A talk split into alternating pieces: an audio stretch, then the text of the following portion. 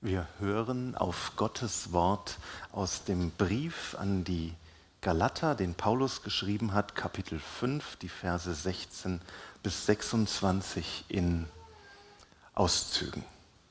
Ich aber sage, wandelt im Geist. So werdet ihr das Begehren des Fleisches nicht erfüllen. Regiert euch aber der Geist, so seid ihr nicht unter dem Gesetz.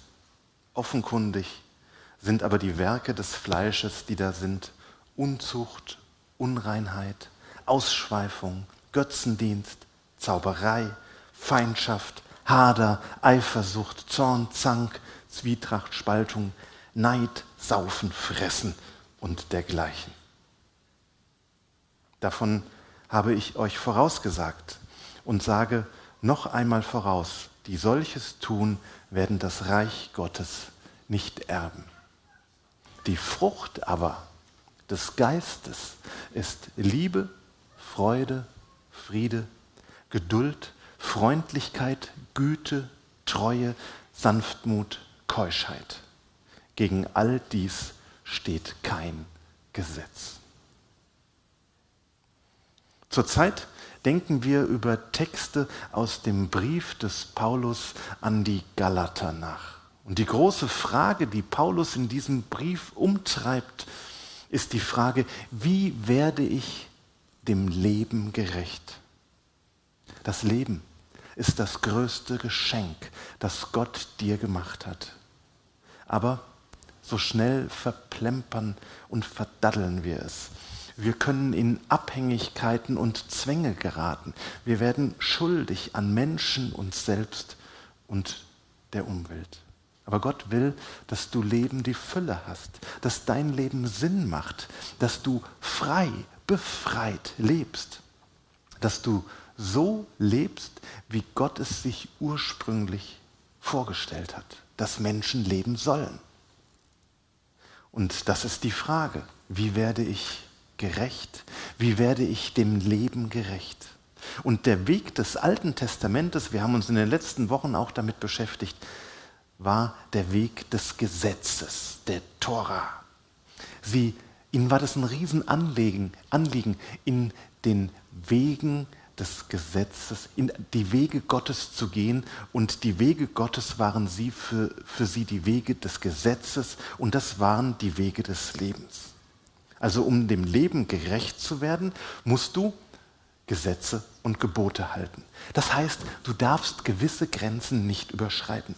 Halte dich an die Regeln, so wirst du dem Leben gerecht. Das ist ein wenig statisch, aber machbar. Das sind feste Leitplanken, um, auf denen wir unterwegs sind. Letztlich ist es wie im Straßenverkehr. Halte dich an die Regeln und dann kommst du sicher ans Ziel. Wenn du mit 100 Sachen durch eine Ortschaft brauchst, brauchst, brauchst, wenn du die Vorfahrtsregeln rechts vor links missachtest oder wenn du Verkehrszeichen einfach ignorierst, dann kannst du viel Schaden anrichten, dich und andere unglücklich machen. Du empfindest es vielleicht als deine Freiheit, schneller zu zu fahren, als erlaubt ist. Aber die Regel mit der Geschwindigkeitsbegrenzung soll halt verhindern, dass du Schaden anrichtest und nicht mehr rechtzeitig anhalten kannst oder aus der Kurve fliegst. Das macht Sinn. Gesetze und Gebote machen Sinn. Im Judentum waren es 365 Verbote und 248 Gebote, die alle einzuhalten waren. Und so wurde man dem Leben gerecht. Aber Sie scheiterten daran. Wie im Straßenverkehr. So sehr man darauf achtet, alles richtig zu machen, immer die Geschwindigkeitsbegrenzung einzuhalten, plötzlich macht es Blitz und du wusstest, irgendwo ist was schiefgegangen, irgendwo habe ich, glaube ich, obwohl ich es wirklich nicht wollte, etwas übersehen. Weiß nicht, wem das schon mal so gegangen ist. Da traf ihn plötzlich ein Blitz vom Himmel. Paulus, der in dieser Gesetzlichkeit des Judentums lebte, begegnet nun dem auferstandenen Christus und stellt fest, dass Christus sein Leben ist und er nicht mehr an das Gesetz des alten des, des Judentums gebunden ist, des Alten Testaments gebunden ist. Für ihn und für alle Christen löst sich die Frage nun plötzlich ganz anders. Nicht Gesetz, sondern Beziehung. Wie werde ich dem Leben gerecht? Ich werde dem Leben niemals durch das Einhalten von Gesetzen und Geboten gerecht, allein, aber auch wirklich allein im Vertrauen auf den Sohn Gottes, auf Jesus, kann ich vor Gott bestehen und so ihm und dem Leben, das er geschenkt hat, gerecht werden. Und das gibt Paulus und der jungen Christenheit eine enorme Freiheit. Paulus sagt, ihr seid jetzt nicht mehr unter dem Gesetz. Steht auch in unserem Text, Vers 18. Ihr seid nicht mehr unter dem Gesetz. Das fünfte Kapitel des Galaterbriefes beginnt mit den Worten von der Freiheit. Zur Freiheit hat euch Christus befreit. So steht nun fest und lasst euch nicht wieder das Joch der Knechtschaft auferlegen. Keine einengenden Gesetze, keine sinnlosen Gebote, keine Gerechtigkeit aus Werken, aus dem eigenen Tun. Es ist alles ein Geschenk, es ist alles Gnade Gottes. Und jetzt drängt sich halt förmlich folgende Frage aus, auf. Wenn wir das Gesetz los sind, sind wir dann gesetzlos? Die Hörerinnen und Hörer des Paulus werden sich das gefragt haben. Ja, jetzt sind wir nicht mehr unter dem Gesetz. Bedeutet das dann, dass es keine Regeln mehr gibt? Keine zehn Gebote? Die sind ja das Gesetz der Tora des Alten Testamentes. Kann ich jetzt morden, huren, lügen, stehlen, wie es mir gerade in den Sinn kommt? Die Frage ist im Prinzip sehr aktuell. Es wird nämlich sehr viel gestritten, welche Gebote und Gesetze Christen zu halten haben. Welche ethischen Grundsätze müssen wir denn einfordern? Wo sind denn die Grenzen einer christlichen Gemeinschaft? Geht das und das nicht mehr? Wo ist da die Grenze? Wie sieht das aus mit Sexualität in all ihren Formen, die wir heute kennen? Müssen wir da nicht die guten Gebote der Bibel einhalten? Muss man sie nicht einfordern? Wie sieht das aus im Umgang mit Geld, mit Diskriminierung, Stammzellenforschung, Sterbehilfe, Umwelt, Schöpfung, Wahrheit, Schutz des Lebens? Und man könnte jetzt unendlich weitermachen. Gibt es da keine Gebote? Welche Gesetze gelten denn? Wir müssen nochmal zurück in das fünfte Kapitel des Briefes an die Galater wenige Verse vor unserem Predigtext fasst Paulus das gesamte Gesetz der Tora des Alten Testamentes zusammen. Und zwar so, denn das Gesetz ist in dem einen Wort erfüllt. Liebe deinen Nächsten wie dich selbst. So sagt es hier. Und dann kommt der große ethische Imperativ des Paulus, die Lösung die er gegen das Gesetz stellt. Das, was die Grundlage aller Ethik, allen gerechten Lebens bei Paulus ist. Wenn du jetzt nicht mehr unter dem Gesetz lebst und nicht mehr dran gebunden bist, ja was? Woran bist du denn gebunden? Was ist denn jetzt? Und dann sagt er in Vers 16 dieses, ich aber sage, wandelt im Geist wandelt im Geist. Das ist die Lösung. Wir feiern heute Pfingsten, das Fest des Heiligen Geistes. Der Heilige Geist ist die Lösung. Wandelt im Geist. So wirst du dem Leben gerecht. Für Paulus war das klar. Das Judentum wandelte in den Wegen Gottes, indem es die Gebote, die Gesetze der Tora einhielt. Wandeln in den Wegen Gottes bedeutete für das Judentum, so beschreibt das Judentum Ethik, das, was man tun und lassen soll. Und auch bei Paulus ist Wandeln eines der häufigsten Worte für ethisches Verhalten. Aber bei ihm gilt die Aufforderung, Wandel im Geist. Wandel im Geist. Und jetzt macht er eine ganz interessante Gegenüberstellung. Und ich habe das so ein klein bisschen versucht, genau der neue Weg des Christen darzustellen. Geist statt Gesetz. Heiliger Geist statt Halten von Gesetzen. Und das ist so wichtig zu verstehen. Das ist im Prinzip nicht der Weg des Gesetzes, sondern der Weg der Beziehung.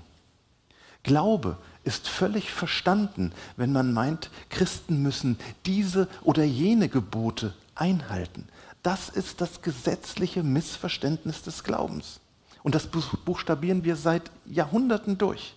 Ist, was ist schon alles verboten gewesen? Ich erinnere mich noch gut an eine liebe alte Frau aus meiner vorherigen Gemeinde, die mir bei dieser Frage immer folgende Geschichte erzählte. In ihrer Jugend, in unserer Gemeinde, dort wo ich vorher war, dort war das Essen von Schokolade verboten. Irgendjemand hatte die Erkenntnis, dass Christen keine Schokolade essen sollen. Das wurde auch damit begründet, ich meine, vielleicht sollten wir das auch an der einen oder anderen Stelle wieder einführen. Ähm, es, ähm, es, ist ja gut, dass wir an Pfingsten heute sind, da gibt es keine Schokoladenhasen. Ne? Ähm, da sind ja Stoffe drin, die abhängig machen und deshalb darf ein Christ keine Schokolade essen. Oder dieser bekannte Spruch, das Bein, das sich zum Tanze regt, wird im Himmel abgesägt. Aber es geht im Kern um etwas anderes. Es geht nicht um Gesetze zum Einhalten, sondern es geht darum, dauerhaft in einer engen Beziehung, Verbindung zu Gott zu leben. Der Heilige Geist ist Gott in uns, Gott in dir. Und Paulus sagt nicht Leitplanken, Gesetze und Grenzen, sondern lebe in dieser engen Beziehung an Gott, lebe im Heiligen Geist, wandle im Heiligen Geist. Und dann weißt du, was dran ist in dieser Situation, was zu tun ist. Wir stehen immer wieder in der Herausforderung, täglich in der Herausforderung, Entscheidungen zu treffen. Und die Frage ist, wie kann ich denn erkennen, was richtig ist, was ich gerade tun soll? Entscheidungen prägen unser Leben. Sie haben die Macht, uns zu beeinflussen und zu formen. Du triffst erst eine Entscheidung und dann trifft sie dich. Manchmal treffen wir gute Entscheidungen, die uns voranbringen, aber es gibt auch schlechte Entscheidungen und Fehler und die können massive Konsequenzen auf das ganze Leben haben. Manchmal weißt du, was eigentlich zu tun wäre, was eigentlich dran wäre, aber irgendwie tust du es nicht. Und manchmal wird uns auch unsere Freiheit zum Fallstrick und wir geraten durch Freiheit in komische neue Abhängigkeiten. Entscheidungen haben immer Konsequenzen. Sind es die großen Entscheidungen wie die Wahl des Partners, wie die Wahl des Berufes oder die kleinen alltäglichen Dinge? Unsere Entscheidungen haben Auswirkungen auf unser Leben. Und Paulus sagt, wandelt im Geist. Und dann weißt du, wie du zu entscheiden hast. Es geht nicht darum, Leitplanken zu haben, Gesetze zu befolgen, sondern es geht darum, in einer engen Beziehung zu Gott zu leben und dann wird vieles klar. Was du aus dieser Beziehung heraus entscheidest, das ist dann von der Liebe und dem Frieden Gottes geprägt. Und jetzt macht Paulus noch eine zweite ähm, Gegenüberstellung. Also das erste ist Geist und Gesetz. Und das zweite ist dann Frucht statt Werke. Das ist auch eine ganz interessante Gegenüberstellung. Jetzt geht es um die praktische Seite des äh, gelebten Lebens, die Ethik. Paulus redet immer wieder von den Werken des Gesetzes und er stellt ihnen die Frucht des Heiligen Geistes gegenüber. Was ist der Unterschied? Werke sind immer etwas, das ich aus meiner Kraft vollbringe. Werke sind immer etwas, zu dem ich mich manchmal zwingen muss, wo ich mich anstrengen muss, um besser zu werden. Und so kann man versuchen, dem Leben gerecht zu werden, indem man gute Werke tut und sich manchmal dazu zwingt. Aber man wird nie gut genug sein. Interessant ist, dass Paulus neben den Werken des Gesetzes auch noch von den Werken des Fleisches redet. Vor seiner Bekehrung zu Jesus hat er die Werke des Gesetzes getan. Also er hat aus seiner Kraft heraus die Gesetze der Tora eingehalten. Manchmal vielleicht gegen sein Inneres. Und er war stolz drauf, dass er es geschafft hatte. Die Werke des Fleisches, ich kann mir gut denken, dass er damit die Heiden meint, weil sie das Gesetz nicht hatten. Sie tun Werke des Fleisches. Mit Fleisch meint, meint Paulus hier ganz allgemein Leben ohne Gott. Und dem stellt er dann die Frucht des Heiligen Geistes entgegen. Offenkundig sind aber die Werke des Fleisches, die da sind, Unzucht, Unreinheit und so weiter. Und in Vers 22 kommt dann der Kontrast, die Frucht aber des Geistes ist Liebe, Freude, Friede. Frucht, Frucht kann man nicht machen. Zur Frucht kann man sich nicht anstrengen. Frucht entsteht, sie wächst, sie reift. Ich glaube, dass, Jesus, äh, dass Paulus hier dieses Jesuswort vor Augen hatte, wo Jesus gesagt hat, ich bin der Weinstock und ihr seid die Reben. Wer in mir bleibt und ich in ihm, der bringt viel Frucht. Denn ohne mich könnt ihr nichts tun. Der Kontrast ist folgender. Du kannst dich durch das Einhalten von Gesetzen abmühen, um dem Leben gerecht zu werden. Das ist der Weg des Gesetzes, Gesetzlichkeit. Du musst Gebote befolgen und meinst, darin besteht das Christsein und du wirst scheitern. Oder du kannst im Heiligen Geist wandeln, eng verbunden mit Jesus leben, eng verbunden mit Gott leben. Und du merkst, es entsteht Frucht in meinem Leben. Es entsteht einfach.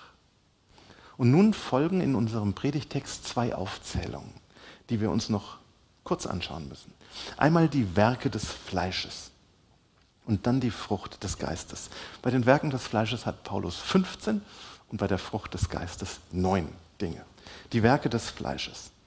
Hier beschreibt Paulus das Leben vor Christus mit einem Lasterkatalog, wie es immer wieder Lasterkataloge im Neuen Testament, aber auch in der Antike gab es das. Solch, ja, die gab es öfter. Wenn man sie anschaut dann, und versucht es so ein bisschen zu gruppieren, dann sind sie in, ist das in vier Themen gegliedert, ihr seht. Das beginnt mit Themen, die Sexualität betreffen. Unzucht, Unreinheit, Ausschweifung. Dann geht es in den religiösen Bereich, Götzendienst und Zauberei. Dann geht es um Sachen, die alle mit der Gemeinschaft untereinander zu tun haben. Feindschaft, Hader, Eifersucht, Zorn, Zank, Zwietracht, Spaltung, Neid. Und dann erwähnt er noch das Reich des Rausches, Saufen und Fressen. Was fällt dabei auf? Dieser Lasterkatalog ist nicht vollständig. Es fehlen eigentlich wesentliche Dinge. Wenn man ihn mit den zehn Geboten vergleicht, dann fehlt Mord, Lüge, Gier. Ich glaube, Paulus hat bei diesen Aufzählungen immer seine Gemeindeglieder in der Gegend in Galatien vor Augen. Er hat ja diese Gemeinden gegründet, er kannte die Leute persönlich. Er hat nicht die Absicht, eine allumfassende Liste aller möglichen Sünden und Laster aufzustellen. Das, was er hier beschreibt und ihm in den Sinn kommt, ist das, was er bei den Galatern kennt und erlebt hat. Und deshalb sagt er auch am Ende der Liste und dergleichen. Die Galater konnten bei jedem dieser Punkte sagen, Paulus, ja, ich weiß, wovon du redest. Das war, bevor Jesus in mein Herz gekommen ist. Das war mein altes Leben. Diese Punkte beschreiben das Leben vor Christus.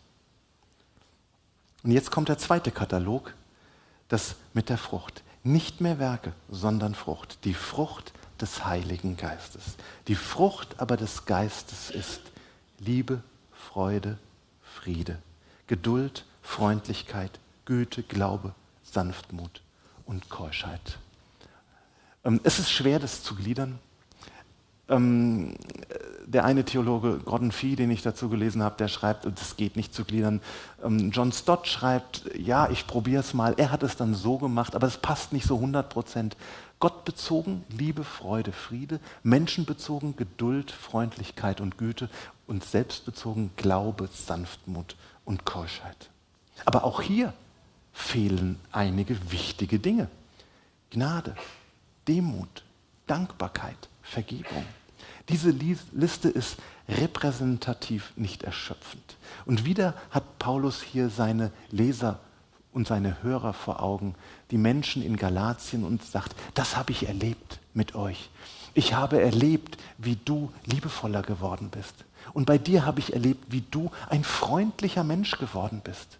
Und bei dir habe ich ganz viel Glauben und Vertrauen gesehen, ähm, was entstanden ist in dem Moment, als Christus in dein Leben hineinkam. Und jetzt die letzte Frage. Und wie geht das? Und wie mache ich das? Wie kann ich im Heiligen Geist wandeln? Das Erste, was in diesem Text auffällt, ist die Spannung zwischen aktiv und passiv. Das neue Leben im Heiligen Geist ist immer in der Spannung zwischen dem Ich gebe ihm Raum und er verwandelt mich. Der Heilige Geist verwandelt und transformiert, aber immer so weit und so viel, wie du es auch zulässt. Paulus sagt hier auf der einen Seite, wandelt im Geist. Das ist ein Imperativ. Und dann sagt er im zwei Verse später, regiert euch aber der Geist. Das ist dieses Passive, das ist dieses Feststellen. Auf der einen Seite fordert er die Christen in Galatien dazu auf, aktiv im Heiligen Geist zu wandeln. Hier steht wörtlich umherwandern. Im Judentum ist diese Vorstellung von dem Wandeln, das hatten wir vorhin schon. Und dann sagt er, ähm, lass dich regieren vom Heiligen Geist. Das ist das Passive. Der Heilige Geist lenkt und leitet dich. Du kannst ihn nur darum bitten.